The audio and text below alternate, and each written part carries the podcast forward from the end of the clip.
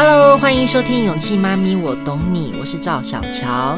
今天呢，请到一个非常特别的来宾。刚刚在节目开始前，我们已经聊了差不多不 快半个小时了吧？我们先来欢迎未来妈妈的编剧刘仲威老师，你好。Hello，各位朋友，大家好，小乔好，我是威威。微微也太可爱了。那个呃，其实这一部片呢、啊，就是二零一九年开始嘛，未来妈妈，然后上映，然后所有的勇气妈咪真的都很欣慰。然后我觉得是所有的事情好像就冥冥中就在一起了。就是未来妈妈播出，然后我也开始在我的 vlog 上面跟大家分享我做试管的心情。所以最近呢，这整件事情呢，好像就激起更多未来妈妈的勇气了哦。就是很多人呢会想在这。这一个路上努力，然后而且这个剧呢的呃评价真的非常好，所以呢很多人就会对这个编剧刘仲威老师微微非常的好奇哦，非常我也看到你很多的专访，就那么可爱，怎么那么可爱呀？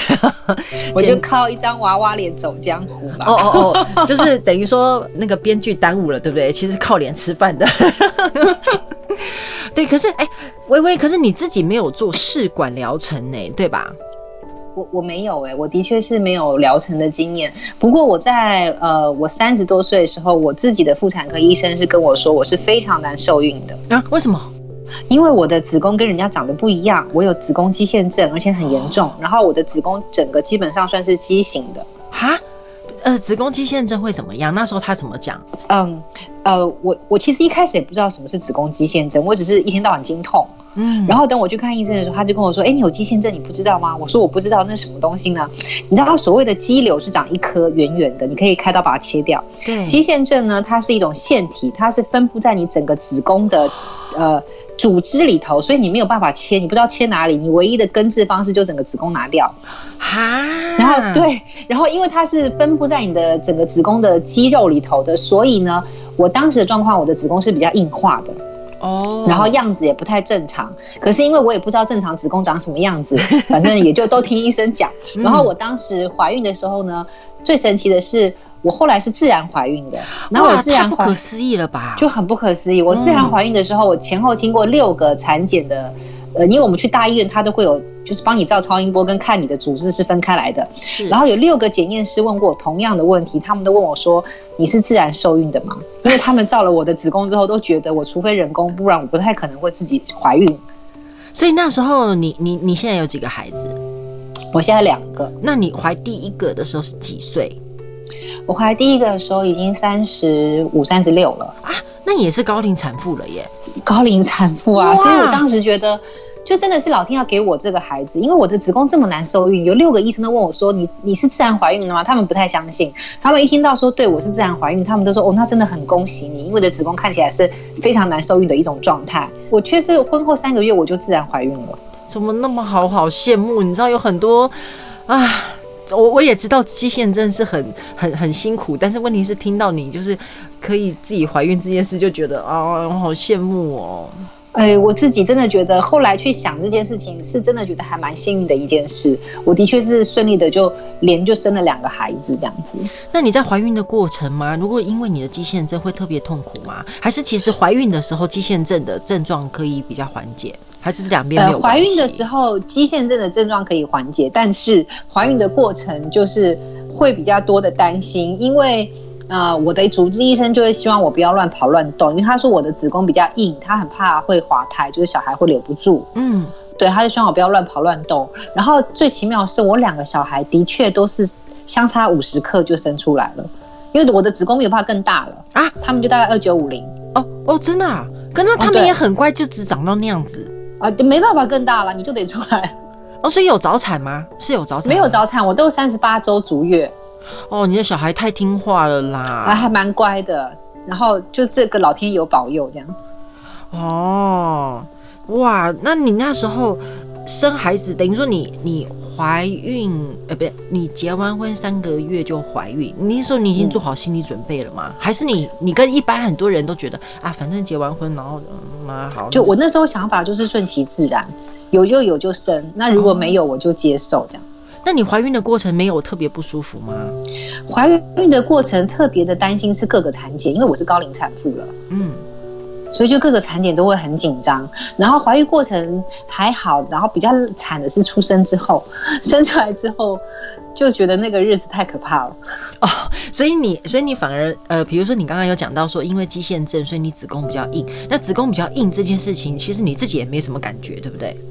就经痛啊，可是，在怀孕过程当中，不太会感觉到子，就是觉得，呃。医生就会跟我说，我的胎位比较下面，就是因为子宫就会比较垂，哦，然后摸起来都会有一颗，好像就我就觉得肚子硬硬的那种感觉。啊，真的会有这种感觉哦，哦，但那是我自己个人主观的感觉，可是医生会觉得说，其实并没有这件事情，对，他就觉得我可能太紧张，我我懂 我懂我懂我懂我懂，就是碰到怀孕的过过程，你就会嗯嗯嗯，自己会叠加很多的不同的想象，对对对，会会会，一定一有有这种各种想象在里头，而且自己。有高龄产妇就会一直很担心会有什么状况，而且产检过程一会医生跟你说什么，他的他的什么基因看起来他脚以后腿会有什么问题，可能是侏儒还是干嘛的，你就很紧张，你知道，因为你也不知道哪一个产检过程出了什么状况这样。但是反而就是虽然担心，但是基本上的过程都是属于很顺利，包括一直到生产，也不会说特别的痛啊，什么生生不出来呀、啊，生很、啊、生不出来啊，我 生了二十个小时，啊、我生到后来医生跟我说要不要去开刀，哦、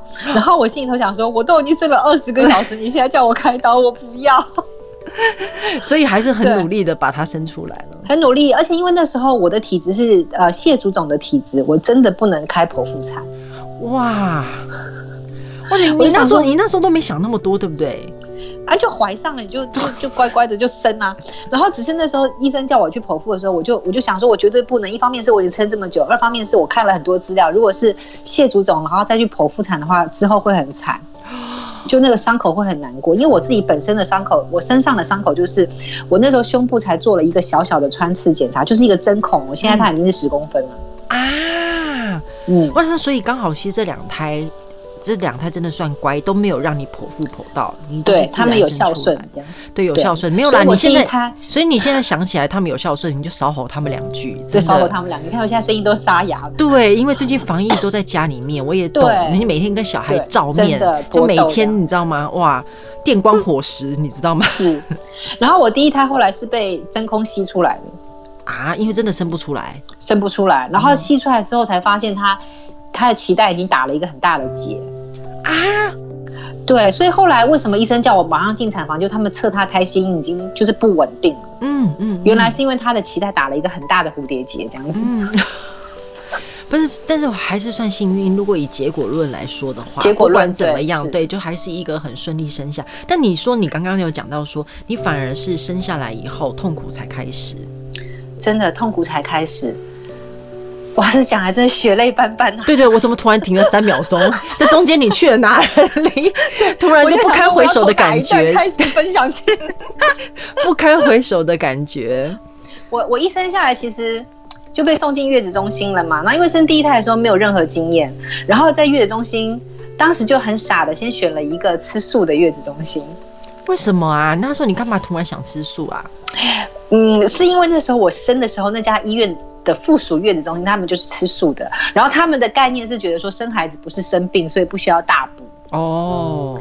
然后等我住进去之后，我就觉得我正在人间炼狱里头。首先，我的口腹之欲完全没有得到满足，因为我会吃到什么豆奶啊。嗯，或者是各种用豆类做的很像是肉的东西，对。然后如果不吃还好，一吃那个东西你就更想吃肉，我就会很想哭。然后早上可能就给你一包什么豆子的粉，你自己泡这样子。然后，然后住在那边。后来就是我们家人偷渡麻油鸡进来给我吃。那这样子听起来也还好啊，还是说没有？我全身痛，为什么？呃，已经不知道在痛什么了，因为生孩子生太久了，所以整个下体是发炎的，然后，然后整个奶也是胀的，因为没有人告诉过我会胀奶这件事情，嗯，所以后来奶就变成石头奶，嗯，然后，然后就会有那个护理师来帮帮你挤奶嘛。然后我觉得那个真的是满清十大酷刑吧，我从来没有想过人可以在有意识的状态之下要去接受比生孩子还痛的痛，就是帮你那个石头奶的奶挤出来。可是你有喷泪吗？你有喷泪的那种？完全喷泪，我全身已经痛到发抖。哎呦！可是你没有办法不做这件事情，因为它积在里面久了，它会化脓。对，它更惨。就是你知道它很痛，但是你一定要把它挤出来，不然你接下来下一次要挤奶就更痛。然后就变成上面痛，下面也痛，因为下面还有伤口嘛。嗯，就会阴的那个伤口还在。是，可是你这样子经历了一个月以后，又比较好嘛？你把小孩接回去，我第七天就已经被送去急诊室了。是因为发，是因为乳腺发炎。我全身高烧，然后月子中心很害怕，他们也不让我碰小孩。然后也怕我传染给别的产妇，然后没有人知道为什么发烧，所以我就被送进急诊室了。那后来查出来什么原因吗？我是全台湾几百万个孕妇当中，我大概是几百万分之一对缝线过敏的孕妇。Oh my god，真的很难想象哎。那缝线过敏怎么办？那那那怎么办？把它拆掉。所以我全身发炎，就发高烧啦。是因为我身体在排斥，是因为蟹足肿吗？我其实也真的不知道那个月是怎么了耶。后来我就到急诊室之后呢，大家也不知道为什么发烧，然后就开始帮我检查奶啊，检查下体，检查全身。可是你碰我每个地方，我都是痛的，我就一直掉眼泪，一直掉眼泪。然后最后是我的主治医师来了，然后他就把我整个人架上那个，就是腿开开这样架在那边，然后他就把那条线剪掉抽掉，我三分钟我就退烧了。哇，太快了吧！完全不能解释。哇，可是身体的痛还是在，但是就是至少我退烧了。哦，就至少发炎的先解决，然后这痛可能你花多久这个痛才慢慢减少？哦，痛大概花了一个一个多月两个月哦，因为后来我还妈妈手，我整个在月子中心，因为是医院附属的，我就一直去看不同的科，嗯、一下叫我去复健科弄我的手，因为手举不起来了，然后一下去看我的奶，然后一下。好像在逛市场的逻辑啦。对，我就整个月子坐月子那一个月，几乎都在看不同的门诊，就是那个那个护理师帮我排说，哦，我们帮你排了哪一个诊，哪一个诊，哪一个诊这样子，我就不停的在回诊。真的 schedule 很忙。那你出了月子中心以后，你开始带孩子以后，有面临到另外啊？没有比较好啊？没有，完全没有。我要出月子中心的前一个礼拜，我就开始很紧张，我就问那个护理长说，哎，我要。我月子中心要要要回家了，可是我也不会帮小孩洗澡，我也不敢碰小孩，然后也不会喂奶。对，我现在怎么回家？对，因为你一直在忙自己的事啊，你每天在逛不同的。超可怕。然后后来我才紧急找了一个月嫂，所以我第二个月回家的时候，就有个月嫂在我们家教我怎么帮小孩洗澡。因为说来我还真汗颜，我这辈子抱过的第一个婴儿就是我的儿子，就是我从小到大我。没有碰过任何一个小婴儿，嗯嗯嗯嗯，就我也没有抱过，所以我抱的第一个婴儿就是我小孩，所以我是回家之后呢，才全部从零开始。哎，那你那时候心情上面呢？心情上面不好啊，天天都在哭啊。我觉得我应该是蛮严重的产后忧郁症吧。那时候有被诊断出来吗？还是你现在回想？没有诊断。我现在回想，我觉得是。我觉得最可怕的就是你在那个状态底下，你不知道自己发生了什么事。我现在去回想，我觉得最可怕的是这个，就是因为你，不知道你的人怎么了，你不知道小孩怎么了，然后你不知道你为什么每天，你明明应该是在一个很幸福的状态，你好生了孩子，对不对？你好像完成人生一件很重要的事情，然后你给了一个新生命，你好像应该非常的喜悦，可可是你感受不到自己的喜悦，你一直觉得每天都觉得好累了，好想哭。嗯，那你那时候怎么办？那你在面对小孩的时候，不会就是他哭你也跟着哭这样子？对，就是这个状况。哈，那多久才好？或者是说，你觉得那时候，如果你现在回想，你觉得家人给你什么样的鼓励，或者或者是你老公，嗯、你老公那时候扮演什么样的角色？他支持我，可是因为他人几乎都在大陆，就是我月子中心出来，他就回大陆去了。所以我是做什么工作？是因为工作？他是做，对对，他是设计圈的哦。然后那时候他们就在跑巡回，什么都在大陆。嗯，然后他就去大陆了，然后我就一个人住在我妈就娘家嘛，然后就带小孩，我一个人就在那孤军奋战。然后我妈就是属于落井下石的那一种啊，什么意思？比比比，比如比如说，因为我觉得我母亲是一个很传统型的母亲，嗯，她可能她可能忘了她以前怎么当妈妈的，但她可能就觉得你生了孩子，好像你与生就应该会一些事情。哦，你就应该好好带孩子，你就应该要会什么什么什么，啊，可是我就都不会没，嗯嗯，对啊，然后当时我就觉得我的人生怎么会有这么从来没有想过的一天，就是我妈。对，因为我住在我楼上，然后我妈住在楼下。我妈就是那种随时会冲上来，然后帮我就是掀开我的衣服，就要挤我的奶给小孩喝这样。然后可是就我我就没有奶啊，嗯嗯嗯，那怎么办？啊、然后那解决方法是什么？他就补一个东西要给我喝啊，嗯、那有些时候我喝不下、啊，嗯、那或者是小孩可能一会儿要，哎呀，我觉得孕妇很忙啊，生完之后他一会儿要喝奶，一会儿要哭，一会儿要洗澡，一会儿要弄大便，你就是没有一分钟是可以停下来的。哎、欸，那我很我我觉得很有趣，你经历过这些，那你还敢生第二个？对，当时也不知道为什么傻傻的就觉得，你你老大跟老二差几岁？差两岁。那你那么想不开，两年你应该都还记得这些感觉。对，可是我那时候觉得我年纪已经这么大，要生就赶快生一生吧。啊，那你第二胎生下来有比较好吗？因为你经历没有啊，没有。我第一胎被打趴，第二胎继续被打趴。哈，真的，说实在，我当母亲的过程，我大概前六年我过得非常非常的挫折。那时候非常挫折。那时候你自己的工作有继续吗？没有办法。我工作有继续，可断断续续的，嗯，然后也产生了非常多自己跟梦想之间的挣扎，嗯，然后还有家庭跟梦想之间的挣扎，因为你会很想，你会很想当一个很好的妈妈，或是母亲，或是太太，可是你也很想去做自己想做的事，但有些时候一天就是二十四小时啊，嗯，你可能就是不够用啊。对这个东西，其实我觉得包括在呃你写的这个剧啊，未来妈妈里面也有提到，嗯，包括我觉得现在很多女生都会遇到这个问题，就像。比如说，我现在可能都还没有经历过，就是。养 baby 这一段啊，哈，因为我都会讲说我是跳级妈妈。我认识我们家刘子权的时候，他已经小二了，小二了。呃，但是你知道的，那是别的问题了哈，就还是对，我知道，对对，小孩就是一辈子的问题。是，但是 baby 那段，对我那 baby 那段我没有经历过，但是呢，一样会有这个问题，就是我我我我要怎么转换我的跑道？我要怎么样在我自己的个人实现跟我想当妈妈这件事情上面去做平衡？我应该要怎么样去选择？这个东西真的是很困难。很困难，而且你自己心中要有一点，而且有些时候工作是有点机运的，也不是你想要你就有。如果你有这个机遇，错过这个，你下一个也不知道在哪里。对，因为我觉得就会很痛苦。对，因为毕竟我们两个都属于在这一圈，只是说你比较 focus 是编剧的工作，我可能是属于演员的工作。但不管怎么样，都是摆 case，所以他永远就是没有一个东西是。On schedule 的，是是是没有没有人告诉你说你就是明天会生小孩，那你后天就是要上班，没有这种事。我就记得我生完第二胎，我在月子中心第三天我就开电脑开始赶剧本。哈？怎么可能啊？那时候你生，因为我的戏要开拍了。我的天呐！所以我妈就很生气，因为以我妈老旧的观念，她会觉得孕妇生完孩子那一个月不能碰电脑，不能看电视，对对对对，辐射什么之类的。那我就是知道她会这样念，所以我就赶快，我生第二，我在怀孕的时候，我就赶快先订了月子中心。我想我就住进去月子中心，你就别看见了这样。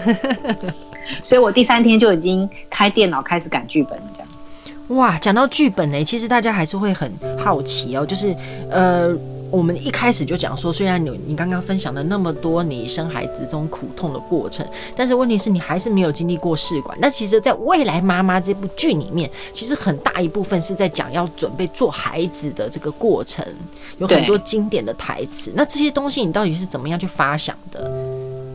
做梦梦到。我我对不孕这件事情特别有感觉，虽然我自己没有经历过不孕，可是为什么我特别有感觉？是因为我当年三十五岁没有对象的时候呢，就会开始恐慌。那如果将来未来，如果我要生孩子的话，我到时候不能生了怎么办？对，而且你三十五三十五岁才在想这件事情，就已经快尾糊啊，你知道吗？对，你就快尾糊了，对不对？嗯、所以那时候我就开始意识到这件事了。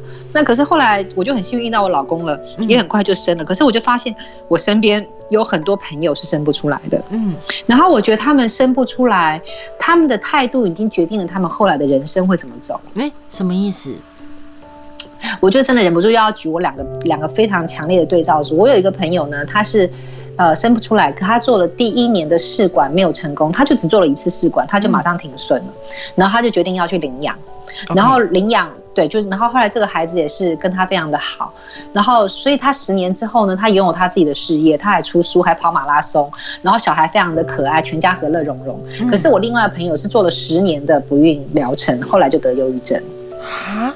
可是你看，同样是十年的人生哦，一个是就是你就是一直赌各种希望又失望，希望又失望，然后把自己搞得身心俱疲。嗯，一个是他停损之后转念，他反而拥有了非常美好的人生。嗯，所以我看了他们的故事，我就非常的有感触。我真的觉得很多时候，老天给不给是一回事，可是你怎么看待给不给这件事情又是一回事。嗯，然后我在写未来妈妈这件事情的时候，呃，这个题材找上我的时候，我当时就很强烈的觉得说，嗯。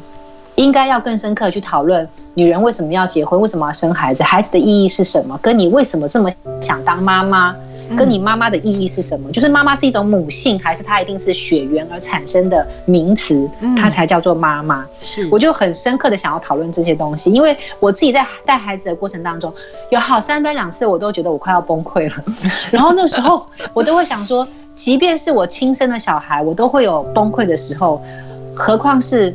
我不知道哎、就是就是有些人如果是很爱孩子的人，就算不是亲生的，你都会很爱他吧。可是如果是不爱孩子的人，你是亲生的，你都很有可能会摧毁他呀。嗯，是没错。像其实我我最近啊，我朋友跟我讲一句话，我当然知道，因为我之前呃老师也知道我经历了什么嘛。哦，那我做了试管，那胎停，呃，然后呢，我有个朋友，我也知道说他是因为想要替我加油打气，他就说，哈、哦，我跟你讲啊，你到时候试管生出来孩子，我一定要告诉他，你妈是多么辛苦，花了多少钱，打了多少针才把你生下来的什么的。然后后来那时候我也知道。他是想要替我加油打气，就有点感觉是站在我这边替我抱不平。但是我因为这句话，我认真去想，那我为什么要生这个孩子？如果这个孩子生出来，他就背负了这样子的罪名，好沉重的压力。呃，OK，有点像罪名吧。哦，就是觉得说，天哪，那你干嘛要把我生下来？所以我就有去回头去，呃，我也找我老公讨论这件事，就是为什么我会想要一个孩子。就像刚刚薇薇讲的，我已经有刘子权那么好了，他根本就不是我亲生的，我根本也不是领养的，反正就是我男朋友有一个小孩喽，不然怎么办？但是我们的相处，呃，很多人也看到，我们真的是相处的非常非常好，非常好，对，比我跟我妈妈。更好的那种，好，对，但是我就会觉得我是不是真的一定要一生一个孩子？所以我真的有认真的去想这件事情。嗯，这这真的是必须要想的，就是如果尤其如果你是穷尽毕生精力换来的一个孩子，你肯定对他会有某种期许或者是期待。这我又要讲到我一个闺蜜的故事了，我真的觉得这也是一个非常。讽刺的一个状况，因为他那时候看完《未来妈妈》的片花，就才那时候才十五分钟，他一看完马上打电话给我，就说他在看的当下他就爆哭了，嗯，他就回想起他过去 N 年来做孩子的过程，嗯，然后他就跟我说，我这闺蜜就是做了十年，然后忧郁症，嗯，然后都一直没有小孩，就是一直没有成功，到现在还是吗？嗯，不是哦，他后来就放弃了做试管这件事，他想要回去上班。嗯，就他回去上班之后没多久，他居然自己怀孕了啊！就在十年后，她自了。几岁了？几岁了？四十二了吧？好像啊哦。然后她怀孕之后就生下一个孩子，对不对？嗯。那你想，这是她盼了十年盼来的孩子，前面也为了她扎了几百万在做试管。对。结果这个孩子非常的难带，她从来没有想过小孩这么难带。结果我朋友现在在看身心科。哈。那那个小孩现在多大？那个小小孩现在多大？小孩现在也开始也上上小一了。哦，对。但前一阵子他跟我聊天的时候，他就他就跟我说，他他就觉得自己干嘛牙给呢？就是你花了十年盼来一个孩子，就让自己就陷入另外一个轮回里头。嗯 嗯。然后我听到的时候，我都觉得啊，怎么会这样呢？这不就是你们夫妻心心念念、穷尽家产盼来的一个孩子吗？结果这孩子出来之后，就反而夫妻常常吵架。嗯。然后因为小孩真的很。说在小孩真的不好带耶，然后他们那个孩子也真的不太好带，所以就家里头就很多冲突嘛。嗯、然后这妈妈自己就有一点身心症，然后就去看焦虑，就有点焦虑症。嗯嗯嗯，对，可能慢慢小孩长大会好一点吧。对，我觉得小孩或许他们两个需要距离。呃，我我的意思是，就是小孩可能接下来要比较花比较多时间在上学这件事情，可能两个人也可能就会好一点。对对对对，因为我觉得生孩子这件事情从一开始哦，就是从生，我我觉得没有一件事情容易的，可是要没有一件事是容易的，真的真的要看你自己怎么想啦。因为我觉得所有的东西都要先做好，嗯。呃，规划，比如说，我可以举我自己的例子啦，哦，就是我原本就是，其实我一直一直都很喜欢演戏的。我刚刚呢，在节目的。呃，前面还在跟呃薇薇讲说，天哪，我怎么会没有演过你写的剧本？明明以前我们在一个很近的地方，但是刚好就没有演到你写的剧本。但是说真的，其实，在演戏这一块，当我决定要生孩子的时候，其实就是一个很大的摩擦。因为演戏呢，就是呃，生活作息不正常，然后你每天情绪起伏很大，那就已经再生不出来了。如果又遭遇到这些，就更生不出来。所以我接下来呢，就是用我的 Vlog。结果呢，呃，我觉得我在 Vlog 到现在，我觉得哎、欸，也慢慢有些成绩。我也觉得说我两边可以 balance 得很好。就像我觉得在剧里面，我觉得呃，微微里面写到很多，就包括两边家庭啊，哦，还有夫妻在面对自己的工作啊这些东西，你应该得到很多这样的回馈吧？就是播出以后，哦、真的，真的，我还蛮蛮蛮开心的。就是那些留言，就是排山倒海的来，就都没有办法一一的回复大家。因为那时候我记得戏演完的时候，我写了一篇编剧给观众的情书，就是写我怎么开始写这个戏，跟我想要传达什么东西的时候，哇，那个留言已经多到我没有办法回了。其实我跟你讲，这边我从来没跟大家讲过。我那时候胎停的时候，你知道有一个人给我 IG 的私讯吗？嗯、郭书瑶。嗯哦，真的，对，瑶瑶跟我私讯，其实我跟他没有什么呃私底下交集，就是我们属于比较不同挂的哦，不是同一团的朋友。但是他就是，我觉得他自己其实他他其实年纪很小，但是我觉得是因为他做这个呃未来妈妈这个戏的准备，我觉得他感同身受，包括我觉得他诠释的很好，很多东西，嗯，他非常非常对对对，非常入戏，所以我觉得很感动，所以我觉得他自己也。因为这样子，所以我觉得他看到我的新闻，他更有感觉吧。你那个新闻，我们都很有感觉啊。谢谢谢谢谢谢，没有没有，我很好，我很好，我觉得我恢复的很好。然后我一直都会去想说，我还有很爱我的人，包括呃斗哥，包括呃在我旁边的艾杰龙的 Vivian。我跟你讲，那时候我宣布胎停的时候，嗯，Vivian 是先自责。哦，我听到他自责，我眼泪都掉下来。我反而不是听到我自己胎停。呃，眼泪掉下来是旁边，就是现在我在录音的这个旁边啊，就是艾杰龙的 Vivian，对，就是一路上面他们也给我了很多很多的帮忙，对，真的就是一路上我真的觉得我感受到很多人的爱。那我当然是比较幸运，我觉得我在我妈妈还有我婆婆，其实两家人他们都。反而都叫我不要生，他们真的都没有给我任何的压力，这真的是很感谢。那这边呢，就会讲到原生家庭了嘛，就是妈妈婆婆这一块。像我刚刚听微微讲也是啊，就是你也是属于母母女关系比较激烈的人吗？我说你自己啊，是吗？哎、欸，我觉得很奇怪，反而是，嗯，我生了孩子之后，跟母亲的冲突就稍稍多了一点点啊，因为我对，通常是相反呢、欸。没有，我婆婆人很好哎、欸，我婆我最近还把我婆婆接回来跟我住哎、欸，哇，真的啊！我现在就在我婆婆的房间里，因为疫情我们现在是线上啦，对，对，我们现在线上，嗯、对，嗯，嗯，然后也因为疫情，所以我婆婆这阵子没有过来，不然她前阵都已经搬过来跟我住了。我房子重新装潢，就是为了隔一个房间，我要把婆婆接过来。因为像我自己啊，就是反而就是比较是一般人讲的，就是我从小其实很叛逆，然后很有自己的想法，然后我那是念动物会计毕业的，那时候要进入这一圈，所以我跟我妈妈呢，你知道的，这是家庭革命，她就会觉得说，那我还让你念念到这里什么之类的，我们家从小就是非常非常的。激烈，但是我说真的，我真的是遇到刘子权，我开始带他以后，我真的就是回头，就是人家书里面讲的啊，你终于可以了解妈妈的心，妈妈的心情，所以我反而因为这样子，所以我跟我妈妈距离比较近，因为我妈妈就是从我一路上，包括我事业还有感情，她都非常痛苦。我上个男朋友是离过婚的，然后呢，我跟那个终于终于分手了，然后居然又交个离婚又有小孩的。然后我妈就崩溃，你知道吗？我妈说：“你到底是要怎样？”所以你就可以想象，我们是非常激烈的。对。可是我觉得你妈现在应该很开心吧？因为你们一家就是和乐融融啊。对对对，对对就是我们其实在，在呃，非真的很多，就包括我在 Vlog 里面会跟大家分享，我们也会一起两家一起带出去玩。对对。对，对，所以我像像我我嗯，我们家自己也是，因为我也是两个爸爸跟三个妈妈嘛，我爸妈也是各自都有对象。嗯，那我的确跟我的叔叔，也就是我妈的对象是蛮很好很好的，嗯，就很多事情我会跟他讲。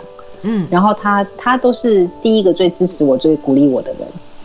包括我去念景美也是他帮我做的决定呢，不然当年我可能会去念什么商专就算了，就毕业当个小会计就好了。哇，真的哎，那你自己当完母亲以后，你自己觉得有什么改变吗？改变吗？嗯，我觉得以前的自己比较狂妄，就是以前单身的时候，呃，包包一拎我就世界各地去流浪，嗯，就去墨西哥啊，去以色列横渡沙漠啊。然后那时候都觉得自己很帅很酷，然后觉得自己就已经看遍全世界。嗯，结果等我生了孩子之后，我才发现自己非常的卑微，然后其实其实非常的渺小，就是就是关于人生跟这个世界，其实我好像什么都还不懂。嗯，我觉得这是我当了生了孩子之后一个很大的感触，还包括我我发现我以前出去眼睛从来不会看到孕妇，哎，对，可是从我生了孩子之后，真的，真的，我从生了孩子之后，我会特别的关心。呃，孕妇啊，然后路上会看到小孩啊，然后以前我不太关心政治，不太关心社会发生了什么事，因为就是个文艺美少女的。嗯，可是现在就是对于那种什么呃社会政策，我就会义愤填膺啊。然后对，就是为了孩子教育制度，对对，我就会觉得你要给给我们小孩什么社会啊，然后在上位的人做什么样的事情，我都会觉得很愤怒，都会觉得你们在做什么榜样，就会觉得很不高兴。嗯，可是以前真的很没有这一块，我觉得自己以前是一个活在世界之外的人。哎、欸，我觉得我也是哎、欸，我觉得你这样讲，我真的才突然去回想，我自己也是哎、欸，真的会这样子。嗯、对，那你自己现在小孩多大了？两个。我小孩现在一个一个一个大班，一个二年级，就是哥哥妹妹，幼稚园大班跟二年级。哇塞，你还有很长的路要走，还有很长的路要走。对，但我现在总算比较开始有享受到那种育儿的快乐。哎、欸，怎么说？我觉得我前。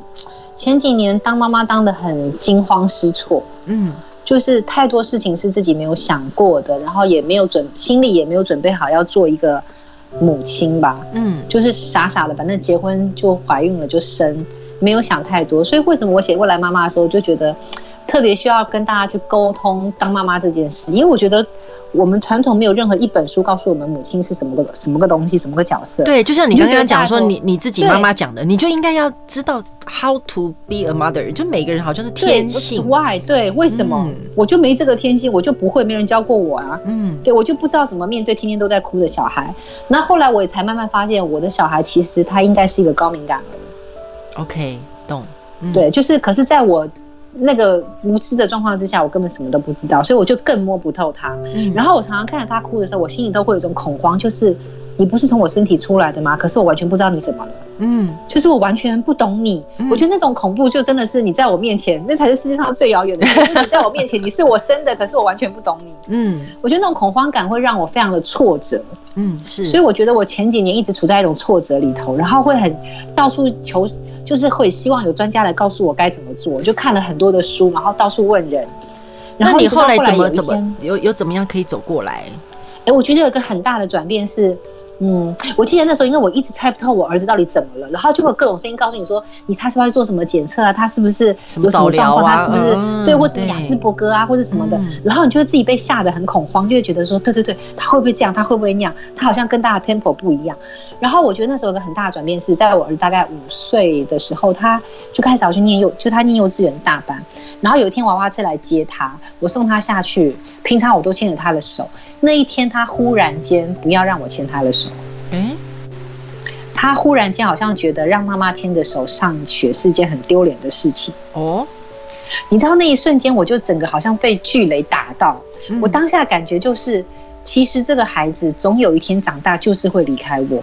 其实孩子一天一天长大的过程，就是一天一天在离开父母的过程，就是准备要离开你。对，是。然后我心里想说，那我这么急着把他丢给别人干嘛呢？嗯，而且当时还有一个转捩点，是因为我当时对于他的情绪的。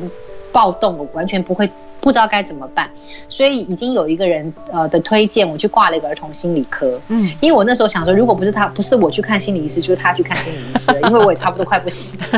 然后就一直要到，其实那个心理医师非常非常难挂，然后终于要到他要看诊的前一天，呃，诊所打电话来问我说，第二天的诊呃到我了，可以去看了。我居然在那个当下，我拒绝他了。嗯，我就我就不知道为什么当下我有一个很强烈的直觉告诉我说，我自己的孩子应该是我自己来对待他，应该是我最清楚他怎么了。嗯，我不要再有任何人来告诉我他怎么了。对，然后我不知道为什么当自己这个母亲的意识升上来的那一天起，我那个当下忽然觉得我是一个妈妈了。我完全可是我前五年，对我前五年、前六年，我觉得我只是在扮演妈妈这个角色，可是我并没有打从意识的认为我是一个母亲。然后后来我看了一本书，是一个儿童心理学家，叫做什么温妮什么东西的，忘了他的名字。哎，我觉得是一个英国的儿童心理学家，我觉得他讲的非常对。他大概是我看过所有教养书里头最说服我。他告诉我，就是女呃妈妈对于婴儿、对于孩子有他天生的直觉，你不用看任何一本教科书，你也不用有任何人来告诉你说孩子几岁该爬，几岁该怎么样，因为每个人的时间就是不一样。嗯，可是母亲的直觉会告诉你怎么样做对他是最好的。嗯，我我真的相信他说的，因为我觉得这在前几年我看了太多教养书，你知道，看到你都觉得六神无主喽。对，而且每个人讲的会不一样哦，都不一样，然后都都都不是你的小孩。嗯，对，都不是你小孩。然后我当时还有个错的是，跟我同年龄的文坛的朋友们。他们也都当了妈妈，嗯、我就觉得他们的脸书看了，你都觉得自己很汗颜呢。就是你没有那样做得到。我跟你讲，他们他们都写的超好，对对对，超好。然后每个都是天生完美的妈妈，然后已经开始出教养书了哟。我觉得哇塞，你们为什么第一次当妈妈就可以写教养书？我根本就是完全是被打趴的状态，你知道？我到第二胎都还是趴在地上，就是和血流的状态。我就觉得你们怎么可以办得到？可是我办不到。嗯。然后后来我就承认我办不到。嗯呀，我就办不到。对，我就用我自己的脚步慢慢学吧。嗯。然后我我现在比较开心的是，我觉得。像我女儿已经大班，然后女儿儿子二年级，我发现我你可以跟他们沟通，就是我比较找到怎么跟他们共处的快乐。我觉得前几年都有很多的很多东西背负在身上，嗯、或是。大家对母亲的期望，嗯，对，我觉得很好哎、欸，我觉得真的哦，这一路当然接下来还要面对很多啦，小孩一辈子很多很多，但是我觉得每一个阶段有不同的痛苦，也有不同的甜蜜，真的是完全不一样。真的是，那真的很谢谢今天薇薇来跟大家分享这么多。最后最后呢，你会想要给对于在试管求子这条路上的妈妈们哦，所谓的未来妈妈们，你有什么想要跟他们说的话？我会想跟他们说，想要成为一个母亲的心是非常神圣而且非常美丽的。嗯，然后你们每一个人都很棒，不管你有没有生出一个孩子，你都一样是一个可以有母性的女人。嗯，然后一个有母性的女人，她会关怀周遭的人，她会关怀这个社会，她会关怀这个世界。哪怕有一天孩子不是你亲生的，我觉得你都都可以是一个很有母性的女人。然后这样的女人，她其实很值得被爱。就不管你有没有生。我觉得有没有生不见得代表你是不是个母亲，我觉得它不是完全的等号。嗯，就是母性跟母亲，它也不见得是完全的等号。嗯，但我觉得一个嗯内心漂亮的女人，她做什么事情，有没有一个自己亲生的孩子，她都会是很美的。然后在成为一个妈妈之前，我们都要先成为一个女人，一个很快乐然后很幸福的女人。哦，那当然，如果你在这条路上的话，我还是会建议实际一点的，先立下一个停损点。啊，对，停损很重要，很重要。我那个停损不光是经济的停损，还有情感的停损，还有你生命的耗损。是，我觉得这是这是需要被被认真去思考的问题。是因为其实人生中生小孩只是其中一件事情，真的。对，我觉得没有必要生小孩花你一辈子。余生在这件事情上面，对，还有很多值得去追求的地方，有很多很美好的事物。是的，今天非常谢谢薇薇，我跟你讲，待会我们留赖，我们要约出来聊天了。是的，对不对？对不起，这是 我们私底下还没聊完。对，今天真的非常感谢呃刘中薇老师跟大家分享，谢谢你呀，谢谢小乔，拜拜。好，拜拜，也谢谢大家来收听《勇气妈咪我懂你》的 Podcast，要记得订阅。然后，如果大家呢有什么问题或是有什么疑问，或者有什么想抒发的心情，都可以上 FB 的社团，一样叫做勇气妈咪，我懂你。谢谢大家，拜拜。音乐是由 Kevin MacLeod 提供，大家可以上 incompetech.com 下载。